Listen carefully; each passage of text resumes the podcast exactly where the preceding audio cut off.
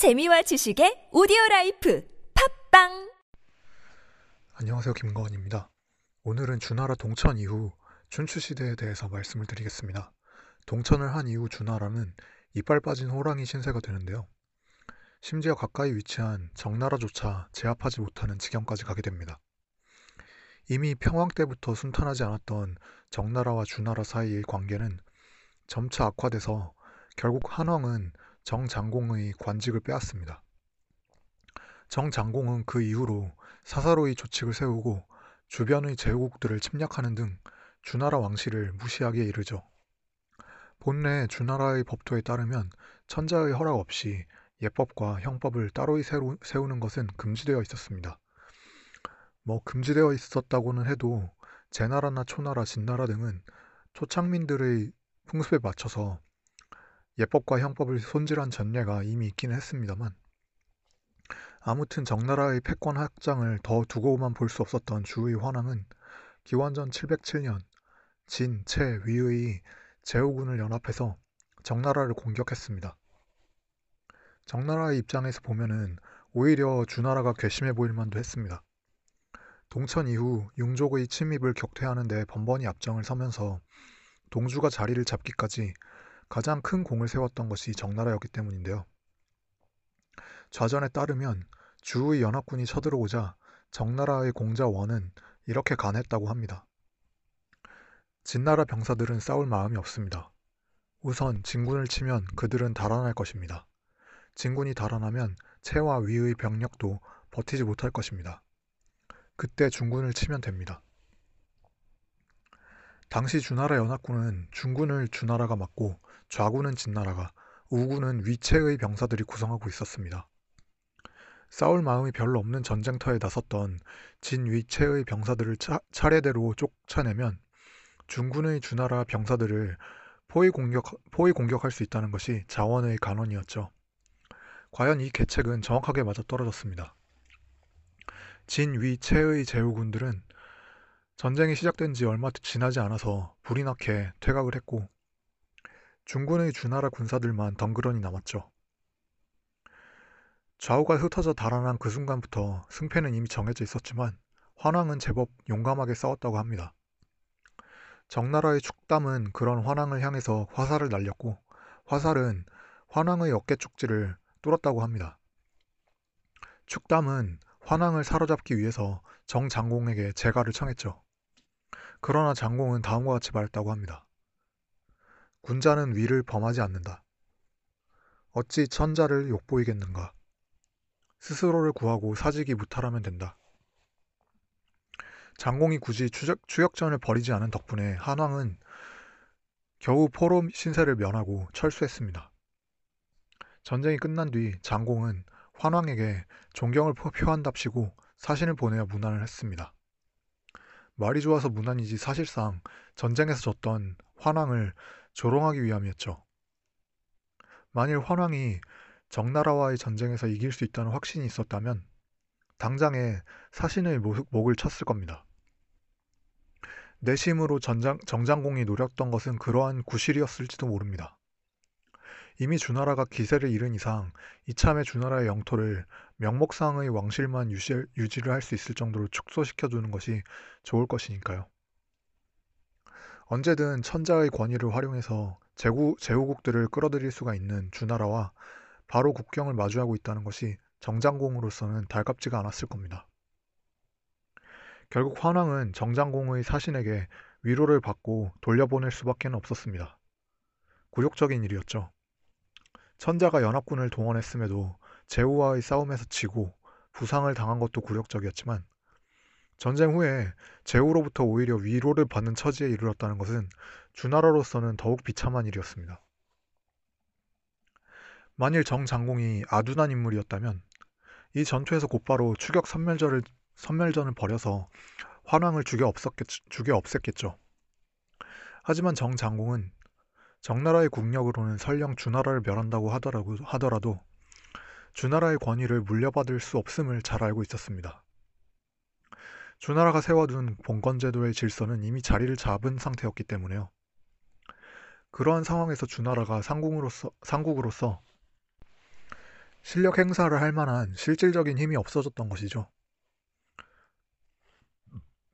그렇다면 앞으로 주나라가 세워둔 예법이라는 질서는 새롭게 주나라의 위치를 차지할 만한 실력이 되는 나, 라가 나타나기 이전까지 침공의 명, 분으로 악 이용될 가능성이 높았습니다. 그것을 정 장공은 명확하게 파악하고 있었던 것이죠. 외교란 상당 부분 국력에 바탕한 협상입니다. 협상력의 차이가 심한 개개인들의 계약에서도 형식적으로는 평등하지만 실질적으로는 불평등한 가불 관계가 대다수 성립하듯이 국제 관계에서도 비슷한 가불 관계가 성립되는 경우가 많습니다. 하지만 명백하게 불공평한 협약을 맺으면 장기적으로 두 나라 간의 분쟁의 씨앗이 되기 때문에 그럴듯한 명분을 세우는 것이 대부분이죠. 외교 협약, 외교 협약에, 협약에 정치적으로 애매한 수사가 많이 포함되는 것도 그 때문입니다. 만일 정나라가 주나라를 명, 멸할 경우 정나라 주변국들은 감히 천자를 범했다는 구실을 앞세워서 정나라를 쳐들어오려, 쳐들어오려 할 것이 뻔했습니다. 정 장공은 여기까지 계산을 해보고 환왕을 살려서 돌려보냈던 것이죠. 군자는 위를 범하지 않으니 스스로를 구하고 사식을 보존했으면 된다. 이런 정광, 정장공의 말은 나는 끝까지 환왕에 대해서 명분을 지켰으니까 앞으로 정나라를 함부로 침범하려 하지 말라는 메시지와 같았습니다. 어찌되었든 바로 옆에 있는 정나라, 정나라조차도 어떻게 하지를 못하는 주나라의 실력은 이 사건으로 인해서 만천하에 알려졌었죠. 정 장공의 정치적인 실경은 자신의 집권을 공고히 하는 과정에서도 확인을 해볼 수가 있는데요. 장공의 어머니 무광은 장공을 별로 좋아하지 않았다고 합니다. 산모의 목, 목숨이 위태로울 정도의 난산을 거쳐서 장공이 태어났기 때문이었던 것으로 추측이 됩니다. 장공을 싫어했던 무광은 장공의 동생인 공숙단을 세자로 올려달라고 여러 차례 간했지만 받아들여지지 않았습니다. 장공의 즉위 이후 무광은 모후의 권위를 앞세워서 단의 봉지로 경성을 하량하, 하량하도록, 하량하도록 조치합니다. 그리고 단과 무광은 정나라 왕위를 빼앗을 음모를 꾸미기 시작하는데요. 장공은 이러한 움직임을 알면서도 모르는 채 했습니다. 대부 제중은 단이 군사들을 모아서 훈련시키는 것을 보고 우환이 있을 것임을 간했지만 장공은 이를 거듭 물리쳤습니다. 과연 얼마 후 단은 경성 근처의 성읍을 멋대로 차지하는데 이것만으로도 장공이 단을 처단한 근거는 충분했습니다만 장공은 못 본 채 넘겨버립니다. 대부연은 한 나라에 두 명의 군주가 있을 수 없습니다. 대권을 단에게 넘기실 것이라면 그리 하시고 그것이 아니라면 단을 없애서 백성들이 백성들이 두 마음을 품지 못하도록 하십시오. 라면서 거의 반 협박, 협박조로 장공에게 건의를 합니다만 장공은 이것도 꾸짖어서 꾸짖어서 물리쳤습니다. 대강 때가 무르익었다고 판단한 장공은 경사의 직을 수행하기 위해 주 왕실을 아련한다는 구실로 잠시 자리를 비웁니다. 무관과 단은 다, 장공의 짐작대로 군사를 일으켰고 장공의 밀명을 받은 공자연은 텅 비어버린 경성을 점령해버렸습니다. 졸지에 본거지를 상실한, 상실한 단은 어느 공성으로 달아나 보지만 결국 버티지 못하고 자결했습니다. 무광이 단에게 보낸 반란을 종용하는 서사를, 서차를 입수했던 장공은 명백한 증거를 바탕으로 해서 모후도 영성에 가두어 버리죠. 나중에 장공은 굴을 파고 모후를 만나는 극적인 장면도 연출을 합니다. 추측을 해보건대 아마도 정장공이 즉위하던, 즉위하던 시기에 모후를 주축으로 하는 일련의 외책 세력이 있었을 것입니다. 첫째 대신 둘째를 세자로 세워달라는 요구는 종법 제도를 아예 뒤집어 엎는 건의인데요. 그러한 요구를 심지어 여러 차례 했다고 사선 전하고 있습니다. 아무리 왕의 본처라고는 해도 뒤를 받쳐주는 정치 세력이 없다면 자칫 자신이 처단될 수가 있는 이런 위험한 건의를 여러 번 올릴 수는 없었겠죠. 단순히 둘째 아들을 더 사랑한다는 단순한 이유 때문에 정치적으로 위험한 요구를 여러 차례 하지는 않았을 겁니다. 그리고 이렇게 국정을, 국정을 좌우하려는 외척들에게 반발하는 세력도 있었을 것이죠. 이런 상황에서 장공은 외척들을 일단 권력의 중심에서 몰아낸 다음 다시 유화의 제스, 제스처를 취함으로써 자신의 권력 기반, 기반과 국력을 온전하게 할 필요가 있었습니다. 그리고 이 과정에서 장공이 보여줬던 일련의 책략, 일련의 책략들에는 전혀 빈틈, 빈틈이 없었죠. 외척들은 꼼짝을 못하고 장공, 장공의 소나기 안에서 놀아나야 했습니다. 장공은 대단한, 대단한 정치 감각을 가진 수왕가였고 장공의 치세 아래서 정나라는 짧은 시간 동안이나마 중원의 주도권을 손에 쥘 수 있었습니다. 하지만 장공 이후 정나라 내부의 권력 다툼이 계속 이어지면서 정나라의 국력, 국력이 쇠퇴하자 중원은 이렇다 할 상국이 없는 무주공산의 지역이 되어갔죠. 그러한 시기에 북상을 했던 나라가 있었으니 그것이 곧 초나라였습니다. 이전에 말씀을 드렸듯이 주나라를 지속적으로 위협했던 것은 바로 서방의 융족과 남방의 초나라였습니다.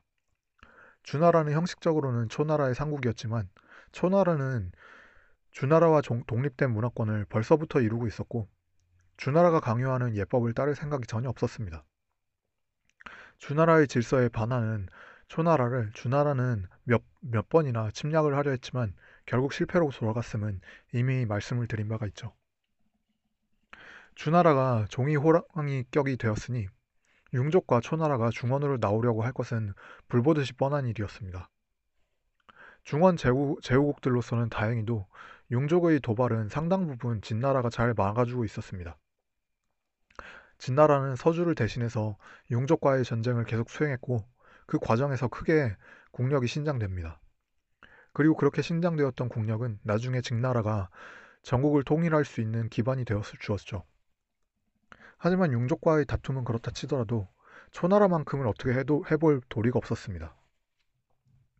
기원전 703년 초나라 무왕은 남방의 제후국들을 불러 모았습니다. 이러한 회맹은 정상적인 주나라의 치세였다면 오로지 주나라만이 주최할 자격이 있었는데요. 초나라의 회맹에 수나라는 응하지 않았습니다. 초나라는 그것을 명분으로 해서 수나라를 칩니다. 한창 때의 주나라도 버거워, 버거워했던 초나라를 수나라가 막을 수 있을 리가 없었죠. 수나라는 대패합니다. 과연 주나라의 봉건, 봉건 제도는 새로운 시대가 되자 평화를 위한 제도가 아니라 전쟁의 명분을 제공하는 제도로 변질이 되었던 것이죠. 본래는 주나라만이 주최를 할 수 있는 회맹을 초나라가 주최하였고 거기에 참석하지 않았다는 일종의 괘씸죄, 괘씸죄를 들어서 침략 전쟁을 일으켰던 이, 이 사건은 봉건제도의 취약함을 잘 드러냅니다. 본래부터 봉건제도란, 봉건제도라는 것이 그렇습니다. 봉건제도라는 것 자체가 거버넌스의 한계를 인정하고 그것을 인정하는 대신 주종관계를 맺음으로써 한계를 넘어서는 영역, 영역에 대한 통치권을 확보하는 제도입니다. 그러므로 봉건제도는 주종의 실력이 역전되는 바로 그 순간 언제든지 무너질 수가 있죠. 봉건제도는 그 태생부터 분란의 씨앗을 안고 있는 셈입니다. 아무리 인인이 예인이 하는 그럴듯한 수사로 치장을 하려고 해봐도 봉건제도라는 것은 본질적으로 힘 있는 자가 힘없는 자, 다수를 거느리기 위해서 만든 제도입니다.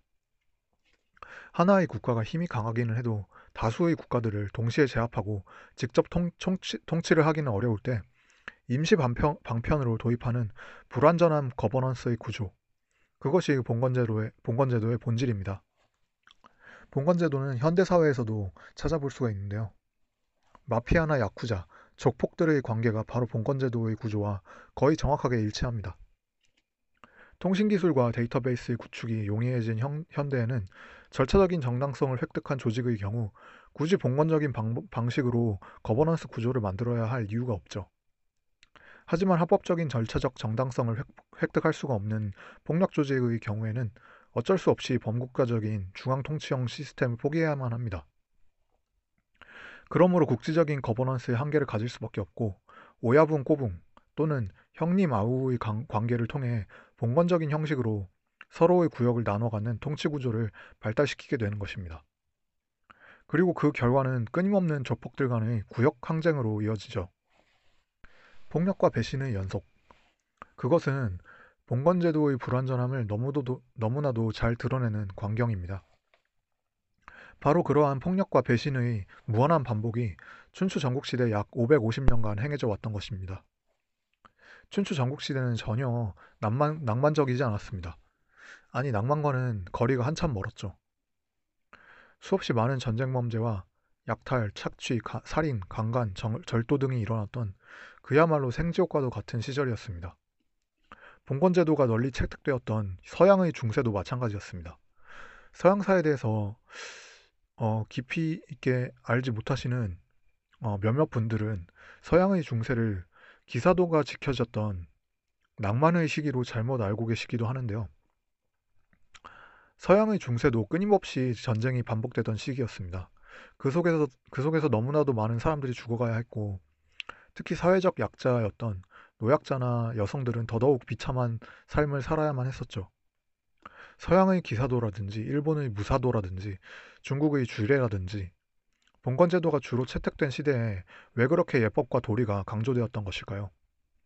그것은 봉건 제도의 태색, 태생적인 불안정성을 어떻게든 줄여보려는 시도였습니다. 하지만 그 시작부터가 서로가 가진 힘과 영역의 차이에 기반했던 주종관계였으니까 그러한 수직 관계에 정치적인 명분을 부여하려는 시도는 항상 실패로 돌아가기, 돌아가기 마련이었죠. 기사도나 무사도나 주례가 강조되는 강조가 되던 시대는 역설적이게도 배신과 모력이 난무하던 시, 시기이기도 했습니다. 아무리 아름다운 명분으로 덮어 씌워도 절차적인 정당성이 배제된 수직 구조라는 것은 지속 가능성을 획득할 수가 없는 법입니다. 제자백과 사상은 그러한 아비규환, 아비규환 속에서 무언가 희망과 질서를 찾아보기 위한 사람들의 몸부림이었다고도 말할 수 있을, 말할 수 있을 것 같습니다.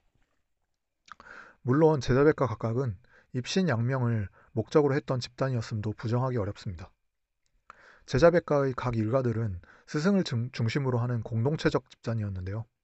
이들은 단순히 가르치고 배우는 일만을 함께 했던 것이 아니라 생활을 모두 함께, 모두 함께 했습니다. 왜 툭하면 전쟁이 치러지는 아비규환 속에서 전국 각지의 사람들이 모여서 생활을 함께 했을까요?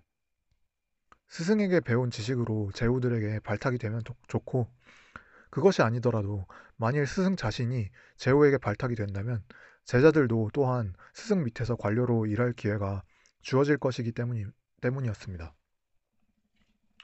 사기에 따르면 공자를 보필하던 제자가 3천 명이었는데 결국 공자가 제후에게 높이 쓰이지 못할 것임이 분명해졌던 그 순간부터 제자들이 하나둘씩 곁을 떠났다고 합니다. 인의와 예법을 그렇게 강조하던 공자의 학단마저 그러했던 것이죠. 제자학과의 각 학파들은 오늘날처럼 한가로이 강단에 모여서 가르침과 배움을 주고받던 사이가 아니었습니다.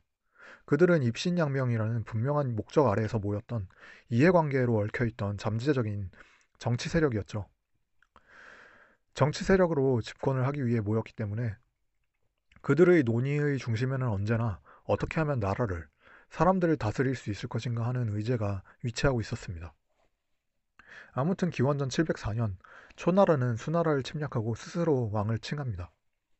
초는 이어서 팔을 쳐서 후방을 든든하게 한 다음 한수 부근의 나라들을 속속 점령해 나갔죠. 운나라, 신나라 등 나라를 잇따라 연파합니다. 거리낄 것이 없이 진격해왔던 초나라의 기세에 중원 국가들은 어찌할 도리가 없었습니다. 대체로 희성제후였던 중원의 국가들은 애초부터 초나라를 경멸의 시선으로 바라보았습니다. 그들을 만이족이라고 부르며 멸시를 했고 왕이나 공으로 높여 부르지도 않았죠. 초나라의 제후는 그냥 초자라고 낮잡아서 불렀습니다. 당연히 초나라 또한 그런 중앙국, 중원 국가들을 존중하지 않았죠. 중원의 제후국들 입장에서는 주나라를 대신해서 구심점이 되어줄 실력 있는 상국의, 상국의 존재가 절실하게 필요했습니다. 중원국들이 연맹체를 구성하지 못할 경우 초나라의 진격 앞에 속수물책일 것은 뻔했으니까요. 이런 상황에서 마치 구원투수처럼 등장을 했던 나라가 있었으니 그것이 바로 제 나라였습니다. 주족에 의해 동쪽의 변방으로 쫓아, 쫓겨났던 강태공의 후예가 화려하게 부활을 했던 것이죠. 제 나라에 대한 이야기는 다음 시간에 해드리겠습니다. 예, 오늘은 여기까지 하겠습니다. 좋은 하루 되시길 바랍니다. 감사합니다.